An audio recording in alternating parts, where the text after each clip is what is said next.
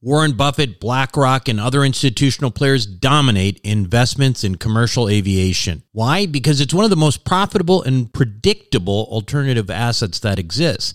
And it's not tied to other markets such as real estate and the stock market. Is it safe?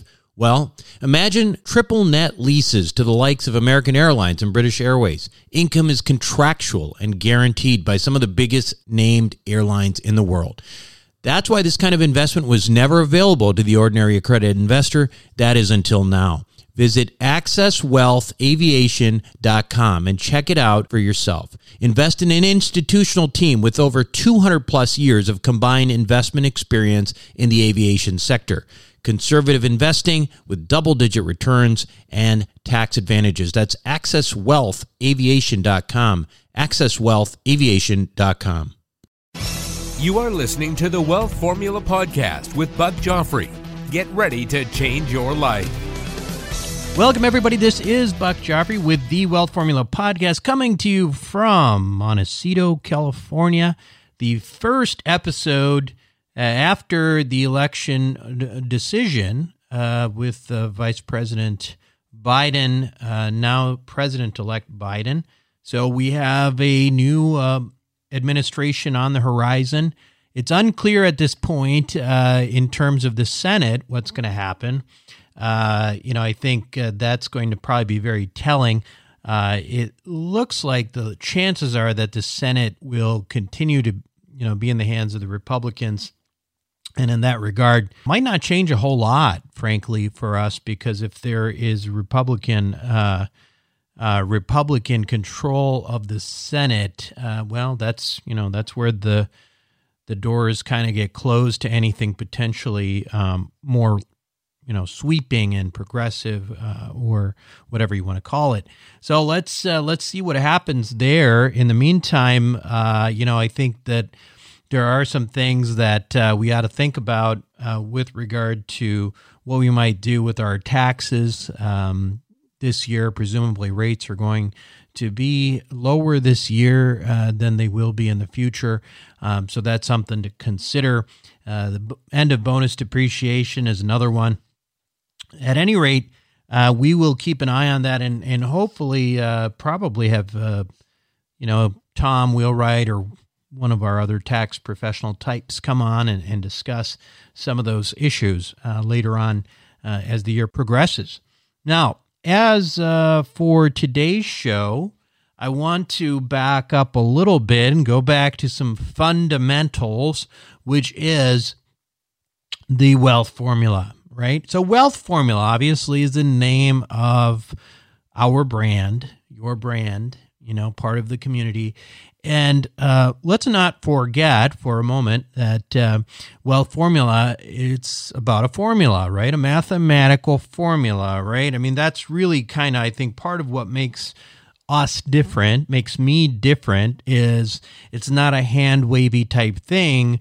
What we're saying is, you know what? There is a formula to this. And when there is a formula to something, it makes it so that it's something that is possible for others to reproduce those results and get the same uh, same outcome. So so in our case, the mathematical wealth formula uh, I ripped off from Newtonian physics when uh, he says that momentum is the product of mass times velocity. Well, so I just kind of riffed on that and I said, well, what is wealth? Well, wealth is um, a product of mass times velocity times leverage, right? So, of course, in this case, mass, I'm not talking about any kind of weight or or density or whatever. Uh, in this case, mass is simply uh, how much money you invest, right? You've got to invest more money if you want to create more wealth. It's simple. You could have the highest leverage and the highest velocity around, but if you're not investing anything, guess what? You ain't going to make any money, right? That's just the way it is. And if you think about why the rich get richer, well, there's lots of reasons for that, right? But fundamentally, one of them is that if you can invest 80% of your income for the year instead of 20% or 10%, well, guess what? You're going to create more wealth, right? that is, of course, if if you're doing well with the other variables as well. Leverage is another one we talk about, which frankly is critical. Leverage is, of course, debt, right? And despite what some popular personal financial gurus say and what some of the you know doctor types uh, in the doctor eco uh, financial ecosystem say uh, significant wealth creation in my opinion and i've seen it firsthand is almost impossible to create without the judicious use of debt. You must use debt in order to get wealthy. I i believe that. Unless of course you know you're Lady Gaga or you know you're LeBron James or you know you're an actor, you can create a lot of wealth. And I'm talking about being able to do it with your investments. If you're doing it with investments, you've got to use, you've got to lever, lever. Think about what that means. It means taking some strength and multiplying it, and that's exactly what leverage is, right? It serves to amplify your returns, and after all, growing your wealth at 5% per year is quaint and cute, but you know what? It isn't going to make you rich. And what we're trying to do with on this show with our community is to really, really create significant wealth for our listeners and our accredited investor group and stuff like that. So that leaves us to one more variable, uh, velocity, which velocity, well, I think it's kind of the most underrated mostly because it's the least understood, right? And it's it's it's less appreciated than the simpler concepts of you know leverage and and mass. But velocity is really important and it's complicated because it's not simply a yield, right? It's not a cash on cash, an ROI, which is what I think some people think about in the concept of velocity. But the way I think about it, in the way I think about it in terms of the wealth formula, is velocity is best thought of as how quickly you get your money back into your pocket from an investment so then you can redeploy it into another opportunity, right? So let's say you have money invested in one apartment building and then that apartment building refinances and you get your money out of the deal, right? And you maintain your equity position so you're not, you know, liquidating that holding, you're just taking the same capital you invested out of it and then you now put it into another investment. So effectively what you've done is you've recycled capital. So now you can recycle that same capital into another investment. You don't have to earn another chunk of money in order to get into the other investment. You just recycled what you got from the first one. Now you're invested in two assets at the same time using the same initial capital. Right? So, velocity, therefore, uh, is a function of time. If you can do the same work in half the time, you're going to double your annualized returns. Now, if you redeploy that capital into multiple opportunities, you begin to see exponential growth of your wealth. And that is really what velocity, the power of velocity is all about. And while that might seem like a fairly simple concept, it's not the way most businesses think at all. I'm telling you, it just isn't. Even the most value add uh, apartment syndicators out there seem pretty blind to the concept. It's like this fourth dimension that people don't seem to see that every day that value is not created in a real estate project, that essentially decreases the return on investment. That is the way it is. If you're not increasing value over a period of time, you're decreasing your annualized return on investment.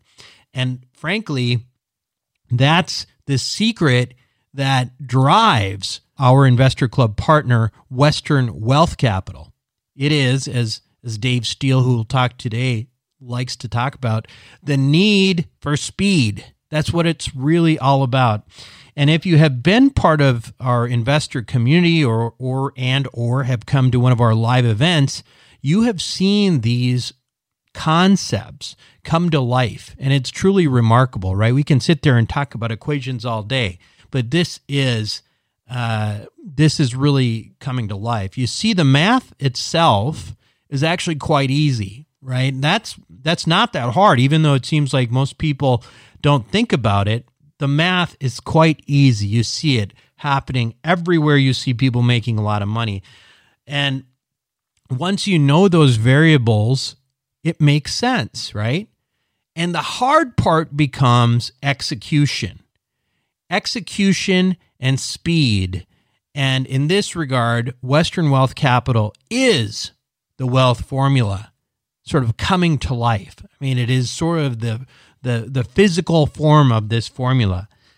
So, to talk about this uh, remarkable organization that most of you already know, this week's podcast interview that I'm going to do is with Dave Steele. Now, Dave is, of course, one of the principals and co founders of Western Wealth Capital, along with Janet LePage.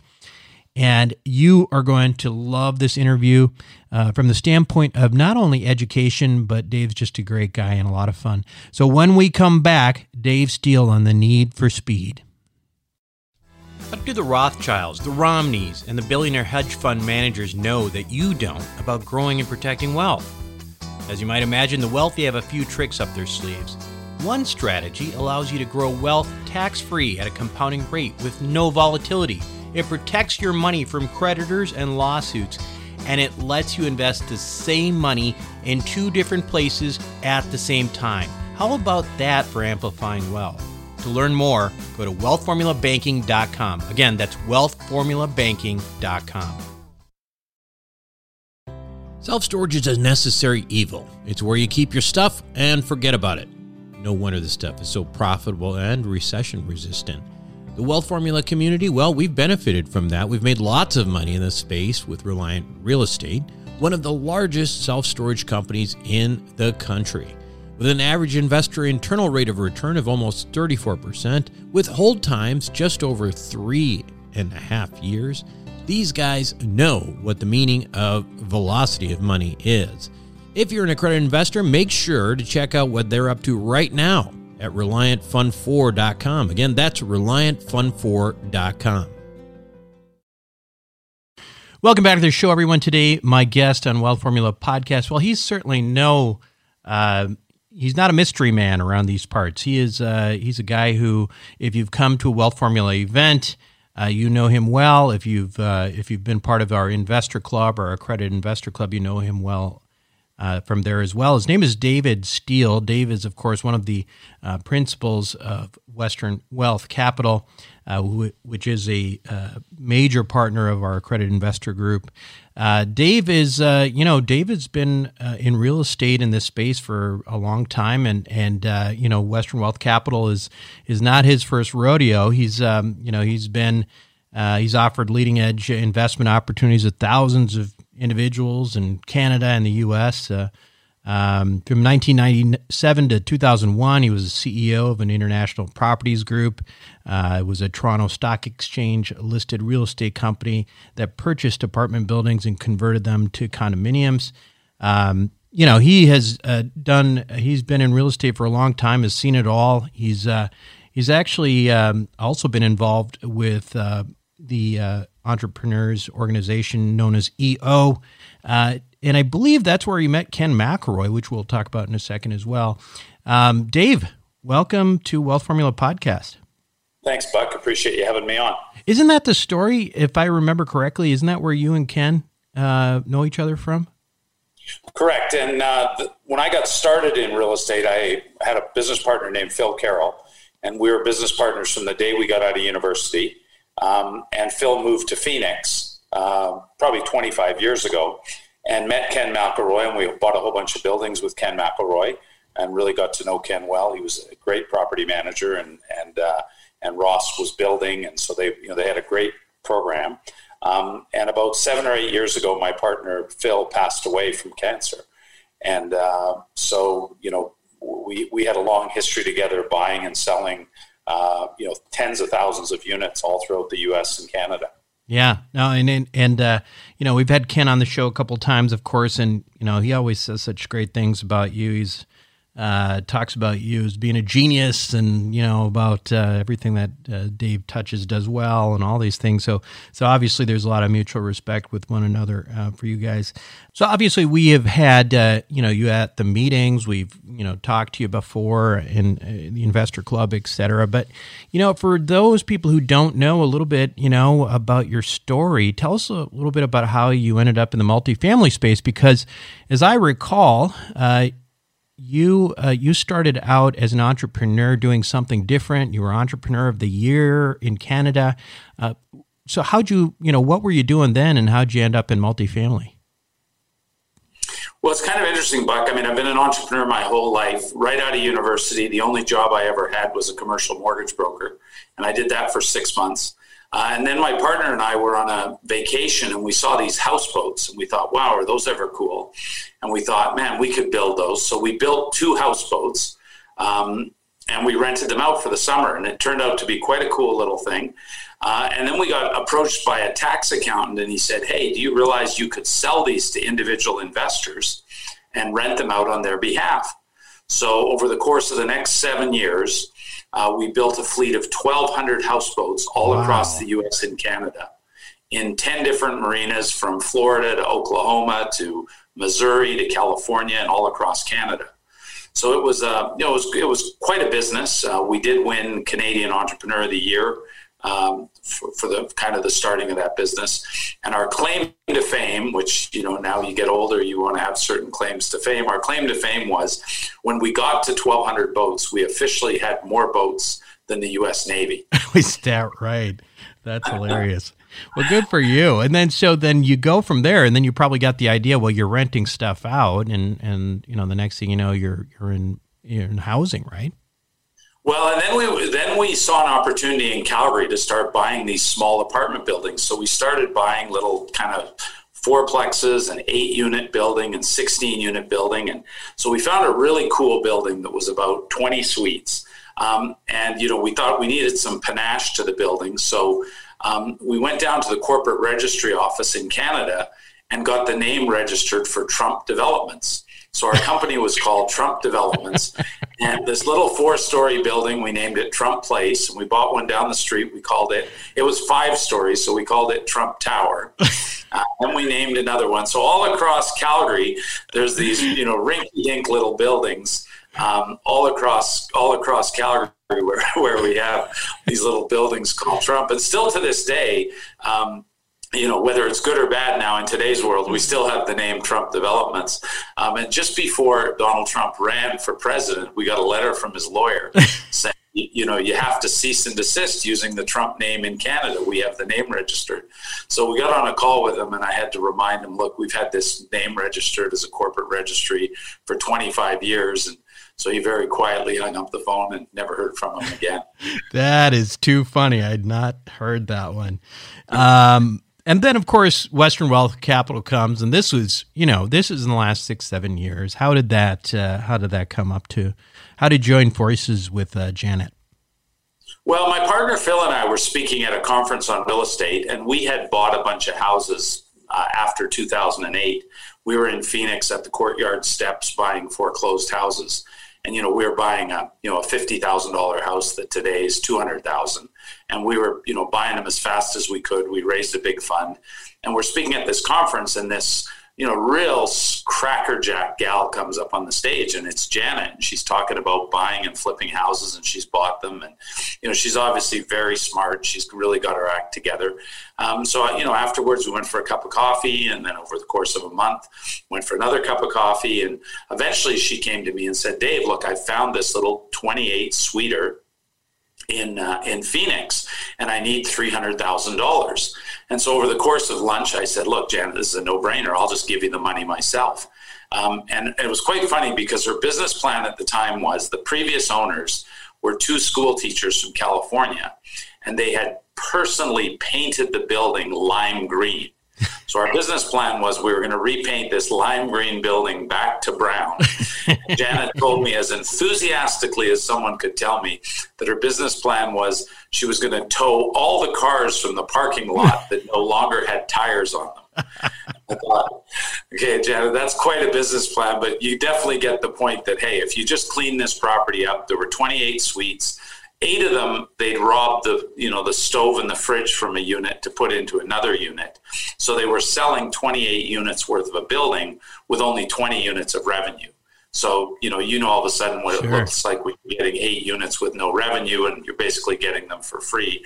So she called me back that night. She said, "Dave, look, I'm, you know, I'm, I'm super excited. You're going to give me the three hundred thousand dollars, but I don't want to just take your money. I want you to bring in a couple other investors."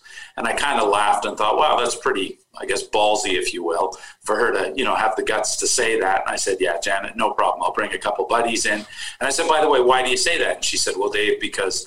You know, we're going to make so much money on this deal that I want other people in. So when we go to do it again, you know, I've got a bigger base of people to go through. Right. Um, and so we gave her the money. It turned out to be a spectacular deal. And sure enough, two weeks later, she calls me back, and now she's got a deal that needs three million dollars. Mm-hmm. Uh, so you know, again, we kind of circle the wagons. We go speak at a couple different events. Um, and you know, Janet is, as everyone has met through through Wealth Formula. You know, she she really is. She's just very methodical, very analytical. She's got that computer science brain. Where I'm, you know, I'm just much more of the entrepreneur. I've you know, I've, over the years, you sort of develop a feel for real estate. Um, and so we get I get an invitation for us to speak to this group, and there's a you know big group of about 150 people to speak to that are going to potentially invest the money. Um, and as we're walking onto the stage, she taps me on the shoulder and she says, Dave, I think I'm going to throw up. I, don't, I, don't, like speaking in front of people. So anyhow, needless to say, we, you know, that, that became the second deal. And from there, it's been, you know, almost 80 properties that we've bought. And, you know, obviously, you know, you know, through our affiliation, we've we've expanded the network and uh, and just really continued to build on this this amazing system of doing the same thing over and over to these buildings. Yeah. So, um, you know, uh, and and just for reference, now what are we up to in, in terms of real estate transactions? Uh, you know, after those first couple buildings. So we're up to 78 buildings and 17,600 units. Yeah. Um, I think at last count, we're getting close to closing number 79 and number 80. Um, so, you know, again, it's, you know, we're kind of knocking on the door of 20,000 properties. Uh, of the of the 70 of the called the 78 that we've bought, we've sold 30 of them, and of the 30 that we've renovated, done the program on, we've held those for an average of 30 months, and the investors have an average annual return on those of 30% a year. So, you know, that again, I think that's the proof is really in the pudding yeah. as to why. Yeah, absolutely. And, you know, that's what we've been talking about so much and what people are so excited about within our group. And, you know, um, you know, just talking about Western Wealth Capital, uh, the model is really about velocity in so many ways, which which which made it a really good match for uh, Wealth Formula because velocity is such a key part of what we always talked about even before our affiliation with Western Wealth Capital. Um, you know, when we talk about the speed of, you know, getting your money back in your hands to redeploy and the speed of the program, you know, uh, at which uh, we get into properties and we turn them around and, you know, we don't sit there and you, you know, you acquire property and then start figuring out what color to paint things, right? I mean, that's really what this whole model is about is execution and velocity. Do you want to talk a little bit about that? Because I think that that in many ways is what really makes this uh, this model truly unique. Well, you know, it's interesting. I was sitting on one of the asset manager calls the other day, and I probably heard it said 10 times from different asset managers. And it's so ingrained in the culture, and the culture is the need for speed. The words that are used in our company are the wow factor and the need for speed. So the wow factor is how do you take a very basic old 1985 building that's tired, that's been operated usually remotely, how do you take that building and give it new life so that people really want to live there? And secondly, how do you do it really fast? Because the simple math is this. If if I can buy a property and I can move the rent up by $150, that increases the value of that apartment unit by $30,000. If I can also put a washer dryer in and get $50, that increases the value of that unit by another $10,000. So that's $40,000. So if I'm buying a $150,000 unit and I'm putting, say, 30% down, that's $45,000 down per unit.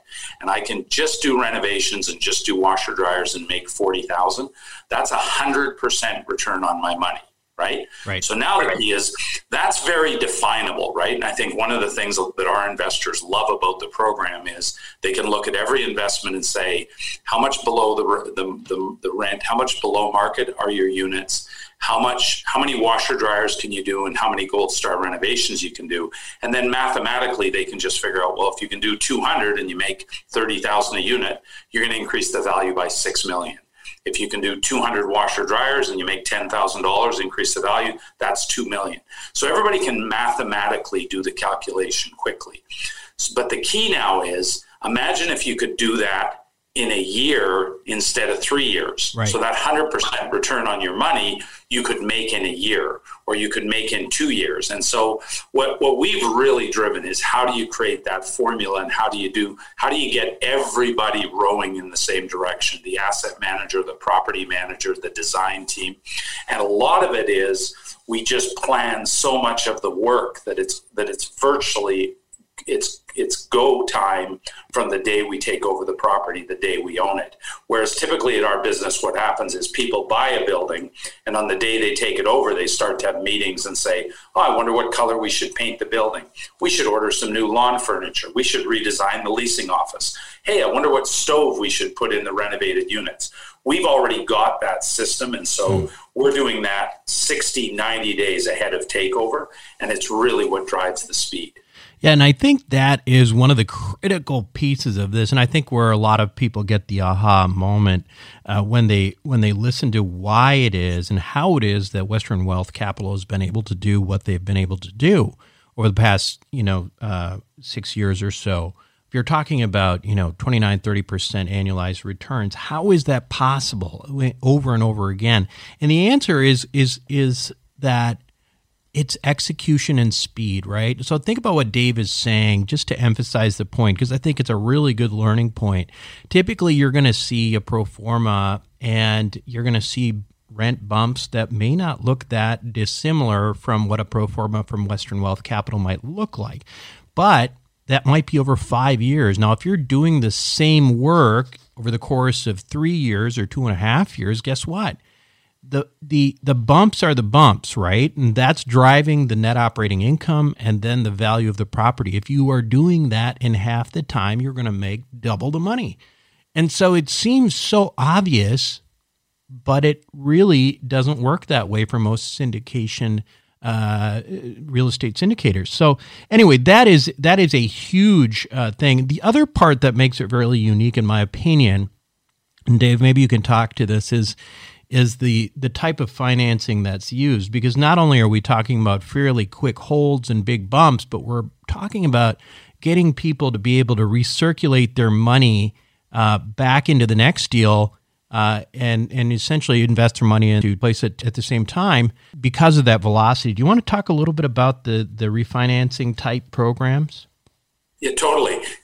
And just to step back to the last point, just to make one small point on that. The other thing that's a huge advantage now that we've got scale in certain cities that we're in. So, you know, we're the second largest landlord in Phoenix, right? So we're looking at a deal today that that we that we compare, and the comparative buildings that we're looking at in the neighborhood, five of the ten buildings that are comparable are buildings we own. So right. when we're sitting there and someone says, "Hey, do you think you can get the rent bumps?" In a way, in our business, it's a little bit like insider trading in the stock market. We know the rent bumps because I can go look at my buildings that I own two blocks away and I go, hey, are we getting the rent bumps on that building? And I can look at my daily report, my weekly or my monthly report, and I can see the last 10 leases. And I go, wow, the, these guys, not only are they way under on what they're going to get when they're renovated, but they're probably 75 or $100 below what the market is today because we have such good information on the market. So again, it's another, it's another piece that really is, is helpful to the whole program. Right. What's, what's really driven the whole program is the first 30 deals we did when we first got started, there was there was different financing than there was today. So if I bought a building, I'd go get lender A to lend me the money. I would I would do this work on the building, and I'd increase the building by ten million dollars in two years. And the only way that I could pull equity out for my investors was to go to a new lender and get a new mortgage on the property. And that was expensive. It was time consuming. You know, the lenders would take a big piece. You had to do appraisals. Mm-hmm. And then all of a sudden, the lenders that were lending were like, geez, we, we don't actually want to not, we want to keep this loan. Like we've gone through the tough lifting with you guys. Now we're going to lose the loan to another lender. So the lenders came up with a program where basically on the day we buy the building, they will approve us for a loan of 100% of the purchase price of the building.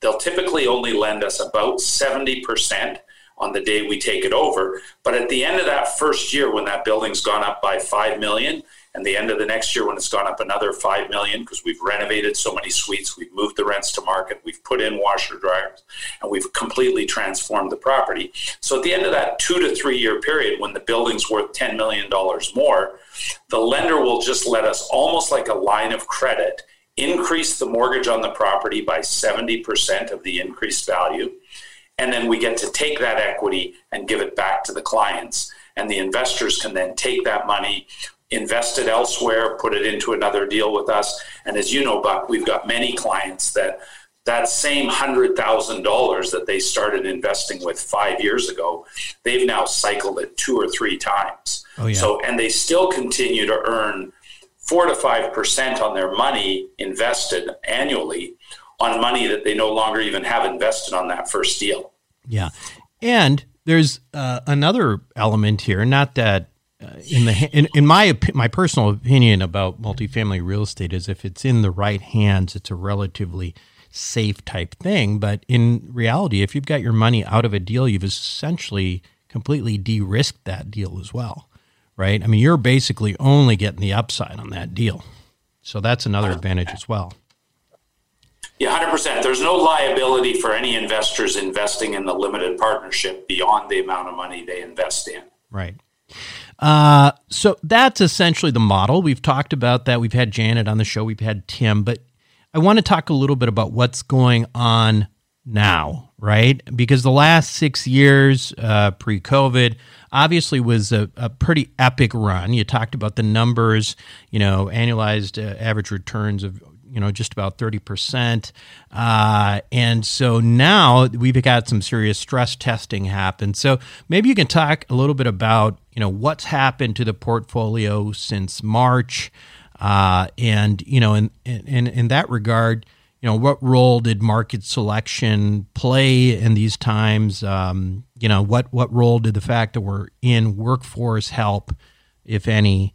If you could talk a little bit about that, that would be awesome. Well, I mean, you know, as a company, first of all, we just feel we're, you know, incredibly blessed by being in the space we're in and the places we are. Um, you know, multifamily generally has proven to be a great place for people for to have your money. It's been very safe. Um, you know, obviously the collection rate in some markets has been much better than others. You know, Phoenix, Dallas, Houston, San Antonio, Atlanta have all proven to be good collection markets. Uh, so a lot driven by that affordability. Obviously, California and New York, uh, the collection rates are only say 85% versus 95% in these markets. So, you know, as a as a place to put your money, if I was going to put my money into real estate, you know, I definitely would want to be in multifamily ahead of office, ahead of retail.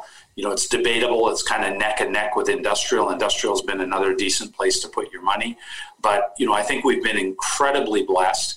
And, you know, I think we're going to be really well positioned coming out of this um, because two things have happened. One, we're seeing super low interest rates, which are making, you know, just very strong opportunities. Um, and secondly, we're seeing this this migration of people. You know, if someone said to me, Dave, you know, should I invest with Western Wealth? I would say to them, the first thing is, do you believe the movement of people out of California and New York City, these big, you know, these big New York State, these big states, do you believe that trend of affordability is going to continue? Because if you do, then yes, you should just you should work with us and get and fully understand the cities where those people are moving to. And if you're doing it on your own, you should go and look and understand where the people are moving to because they're moving to Arizona for affordability. The companies are moving them there because it's it's affordable for the companies to hire people. And you know, much like online shopping has just taken off through the pandemic, this same phenomena of people not having to go to their offices has driven more people into those markets. So um, you know, we we've been you know, I just we say it all the time. We've been blessed. You know, we have a, we have a teams on the ground and that are that are you know have worked incredibly hard to completely change the way we do the business, and we've you know we've adapted I think incredibly well to what we've gone through, and and uh, but but I think we're we're very lucky to be in this space in the markets we're in. You know, at the macro level, there was a lot of doom and gloom type talk. There was, uh, you know, I I had actually early on talked about uh, how I felt like there was, you know, pending defaults and all that sort of stuff. But it ends up that there really wasn't that much distress in the multifamily market, at least in the markets that we were in. Isn't isn't that right? Well, I, I, would say, and I would say the bigger issue is, you know, with sort of the news of a vaccine potentially on the horizon, you know, think of these massive institutions, Buck, and they really, at the end of the day, drive, you know, they drive the business. Um, you know, they have not deployed anywhere near the amount of capital that they're going to want, that they wanted to deploy in 2020. Um, and they're going to have entire sectors that they're not going to be deploying in. They're going to be sitting, taking a, you know, a, a broader view of where they really think retail is going to go, where they think office is going to go. So, what does that mean? In my opinion, it likely means we're going to see a lot of institutional money coming into multifamily space. And then specifically, then I look and go, okay, well, what space is it going to go into? Well, in all likelihood, it's going to want to be safe at the beginning. People aren't going to, you know, they're they're going to be they're going to be maybe worrisome about you know these these mid markets or these markets that aren't showing really strong job growth and population growth. So I, I think I think the markets we're in um, and the space we're in, I think it's going to see in 2021. I think it's going to see a lot of capital coming into those markets. So, you know, the properties that we own, uh, I think we're going to be very, very happy with. So, uh, for those, um, you know, Dave, and you know, there still is this kind of talk out there that many are waiting on the sidelines right now, thinking that there is going to be a flood of defaults and blood in the street. Obviously, you don't think that that's the case. Well, I, I, sh- I, shouldn't say I don't think that that's the case. I think you have to be specific to the markets you're in. Those just generally don't happen to be, you know, if, if our goal was to just buy everything we could buy that was value add, we could go buy in Kentucky and Tennessee and Louis, you know, there's all kinds of places right. we could go buy. But as you know, we put a pretty strict box around the markets we're in, that we're in the markets that are showing the top job growth, the top population growth, and the biggest in migration. And so, you know, that pool of that pool of cities is really about 10, 15, 20 cities that we really like.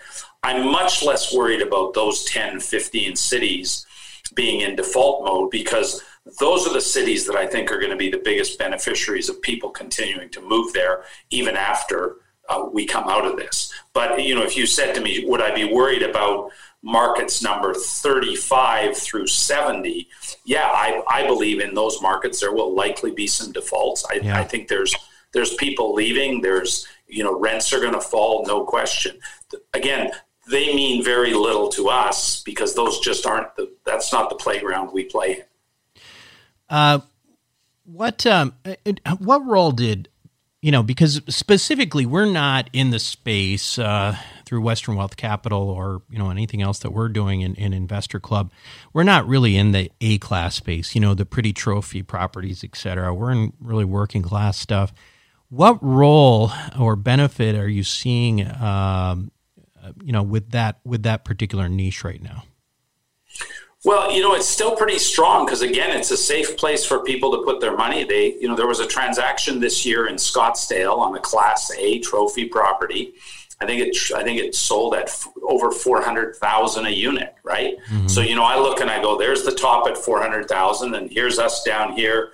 You know, we're at one fifty doing our magic to get it worth two hundred, right? right? And I love that gap, right? right? I love that distance because you know, again, another thing we've seen through the pandemic that'll be that I think would bear well for us if there is any kind of a slowdown again is a lot of people in those bigger, more expensive units that were paying mm-hmm. two thousand or twenty two hundred dollars a month said, "Hey, I got to buckle down. I got to get through this thing," and they they got out of their twenty two hundred dollar lease and they moved into one of our twelve hundred dollar a month renovated units. Now, interestingly, they obviously wouldn't rent one of our classics for a thousand they were like, I don't want any of that. But they look at the thousand dollar saving and they go, You guys have stainless steel appliances, washer, dryer in every unit, hardwood floor, beautiful countertops.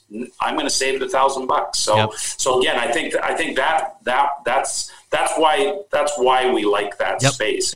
If you just think of it very simplistically and logically, it's you know, it's what would we all do if we were in the same place? Yeah, absolutely. You're gonna, you know, you're gonna have to buckle down a little bit, and uh, you may not be able to be in the fanciest building anymore, right? So, uh, you know, I, at our last meeting, which seems like a million years ago now, I don't even remember when it was. It was in Dallas at some point, but I remember you uh, in front of our audience that uh, you had an interesting talk that I thought uh, was a, a, pretty unique perspective. And y- you talked, and this is obviously pre COVID, um, but you, uh, despite the fact that interest rates were as low as they were, your talk was about how interest rates were going to go down, that ultimately it came down to, well, compare us to the rest of the world. We're, we're actually pretty high. Um, I, I, guess maybe if you could elaborate on sort of that thinking that uh, got you that place, because obviously you didn't know about COVID, but it, uh, but you were absolutely right in terms of the rates. I don't know anybody else who was t- calling rates to go down at that point. Well, we were at that time we were really disconnected from the rest of the world in terms of you know a five year a five year mortgage uh, you know that you could get in the U.S. at three and a half percent. There were you know countries that have nowhere near the financial stability of the U.S. where you could get you know I think it was I think it was Britain you could get a, a mortgage for 0.75 percent or France was 1.25. So they were you know there, there were there was just such a disconnect in the market. And you know again if you really drive the simplistic version of real estate, if you get inflation right? You, mm-hmm. You're going to get interest rates go up. So if, if we believe that there's a lot of inflation coming, then we're going to see interest rates potentially go up. I don't see a whole lot of on the horizon. I think we're going to see a nice spike when we come out of this. I think the, the, the economy will get back recovering, but I think it'll take a while. But so, so I, I again, I don't think there's going to be a lot of upward pressure uh, on interest rates. And uh, you know, the key is is you know, right now we have the option on our mortgages to go both variable and fixed, or to take a variable mortgage and lock it in. Right now, we don't see anything on the horizon to go out of variable, um, mm-hmm. but we're certainly keeping an eye. And at the appropriate time, we think at a very, very low rates, we'll lock these into fixed rate mortgages. So, you know, along that lines, I mean, when you look at the macro level at multifamily, you talked a little bit about some of the pressures. Um, you know, interest rates are low, pushing cap rates down even lower, and all of a sudden you've got a bunch of money sitting on the sidelines uh, vis-a-vis these larger, um, you know, groups that are uh, essentially not going to put money into uh, sectors that are, are clearly failing. So, obviously, the next year or two, I'm guessing you're thinking multifamily is, you know, going to see some significant uh, uh, value, um, you know, coming its way. Well, I mean, as you know, Buck, we, we tend to really put conservative estimates into our pro formas mm-hmm. because you know, there's no, you know, yes, we've hit 29, 30% returns, but there's no win for any of us to go out to everyone and say, hey, put your money in and you're going to get 29 or 30%. Because even when you do that, uh, you know, first of all, people, well, Dave, it's too good to be true. So it almost makes it harder to convince people of the simple thesis, right? Mm-hmm. But, you know, if you really look at it, the, the simple thesis is Number one, do you believe people are going to leave California? And if so, where are they going to go? And are they leaving New York? Where are they going to go? They're leaving these more expensive markets. Companies are doing it because they can hire people for a cheaper amount of money. That's being that's being layered on with low interest rates. But the biggest thing that it's being layered on with is in the next 10 years, just to get to equilibrium, the US has to build four and a half million new apartments. And right now, even pre COVID, we were nowhere near hitting that number. So each year, we're getting a little bit further behind in the, in the amount of new construction. And so that means more people are moving in. There's a you know greater greater demand. There's no new supply coming on at the rate to fill the demand. So it's going to drive up the rental rates. And so now with COVID, you know, the number of new units being built is down substantially. So they're going to look back at 2020 as a missed year. They're going to look at it as a year that we should have built, you know, a half a million units and we and we didn't really build any.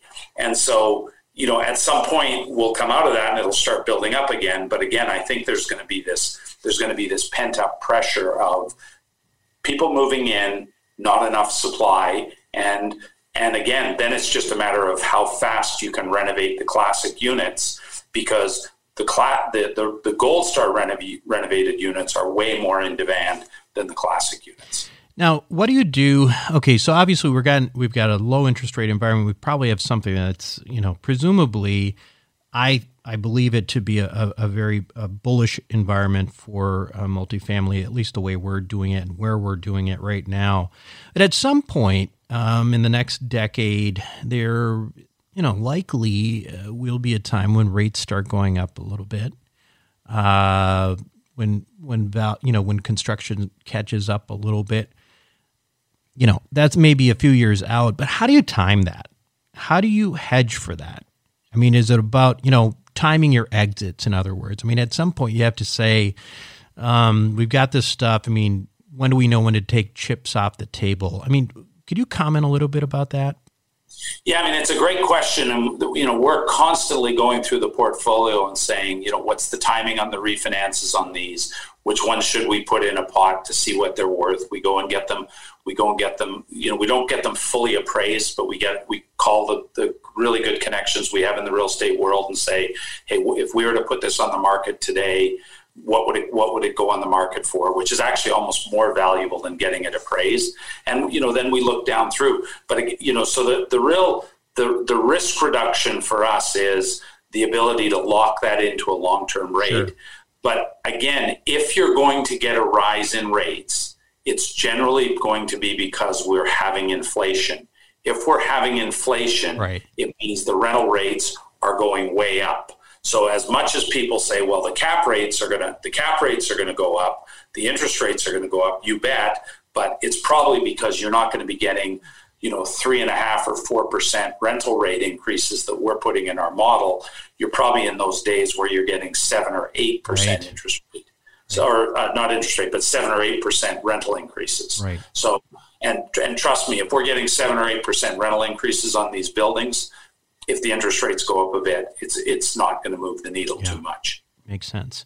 So. Um, leave it at this. One last question for you. Obviously, we have uh, a lot of Western Wealth Capital investors uh, in our group. Uh, just in general, if you look at the organization and what you've done over the last six years, what do you see Western Wealth Capital doing over the next decade? Well, you know, it's funny because in the last six months, you know, we had a meeting the other day and we were sitting around talking about it. And I would say in the last six months, we've probably moved the company two to three years forward in terms of initiatives that we wanted to put in place. You know, we put forward things like uh, all the technology now in all the properties. The way people tour is now done differently. The way rent is collected. Some of our properties now that were 30% rent collection, some of them now are over 80% rent collection online. Now, think about that, Buck. That means that we show up for work on the second of the month and 80% of the rent is already in the bank. Right. So our on-site teams have just such a much narrower focus on all they've not all they've got to do, but they, they know exactly what they've got to do to deal with the 20% and getting that collected and working deals out and all kinds of things. So, so, you know, if you, if you said, where are we going to be? You know, the technology is no question is going to be game changing um, just because this industry has been one of the last industries that have, that's really embraced getting into the 21st century and really making property management and you know because at the end of the day if i'm an investor and i'm looking in in a window into western wealth the most important thing to me as an investor is our focus and and what we do to make the experience phenomenal for the residents that live in these properties. Because if we can continue to you know people think well dave you just take this unit and you spend $6000 and you make it beautiful. Well that's a that's a transformation right but if I can do that to the whole community and get it to the point where everyone wants to keep living in that community, they want to refer it to their friends, they have great things to say about it. They go in around the pool and they're not complaining because the pool furniture is not good, or they go into the leasing office and they go, wow, look at this place. So when we can make that transformation, that's where that's where the money in the deals just falls out. Right. So you know, I guess if you said to me, "What's our what's our number?" I don't think we're really we're not really a company that strives like, whoa, wouldn't it be great if we could get to 30,000 units, right? We're, we're all still probably like all our investors. We're just in awe that we've ever got to even got to 17,000 units. But the number of units has never really been the game. The game has been how do we just keep doing this differently? How do we make the experience better for our clients that are putting money in? How do we make our experience better for the people that are that are living in the property? Because if we do that, the, we're all going to do very well by this. That's right. Well, Dave, I uh, want to thank you very much uh, for being on Wealth Formula podcast again, and, and look forward to having you at our next meeting when whenever that's going to be. Look forward to the Friday night part, Buck. we'll be right back. Welcome back to the show, everyone. Hope you enjoyed that interview with Dave Steele. Of course, Dave is, I mean, a really smart guy. He's also really entertaining, and um, boy, has he really nailed it uh, with you know his his thoughts on interest rates, etc. And it'll be interesting to see what happens over the course of the next few years. Obviously, he's very bullish on multifamily real estate uh, in these rapidly growing markets, specifically in the uh, you know working class niche which frankly I am as well. And uh, I'm excited to see what happens as a lot of this big money comes off the sidelines and starts coming into our space. I think it's going to be a real opportunity um, for those of us who already own significant amounts of real estate, but especially, um, you know, noteworthy is I think right now is a probably a really, really good time to be buying. I know that that's not exactly what some others are saying. I know people are uh, talking about doom and gloom and defaults, but we're not doing and we're not buying right now with the idea that you know just in uh, you know a year we're going to make money. What we're talking about is what's going to happen over the course of the next you know multiple years, three, four, five years, and in that regard, I am very bullish on not only multifamily real estate, but what happens with our Western Wealth Capital. Uh, affiliation and, and all of those assets. So if you have not done so and you are an accredited investor, make sure to join our investor club. Anyway, that's uh, about it for this week for me. Uh, this is Buck Joffrey with Wealth Formula Podcast signing off. Thank you for listening to the Wealth Formula Podcast. Visit us on the web at wealthformula.com. The information contained in this podcast are opinions, not fact. As always, Consult your own financial team before making any investment. See you next time.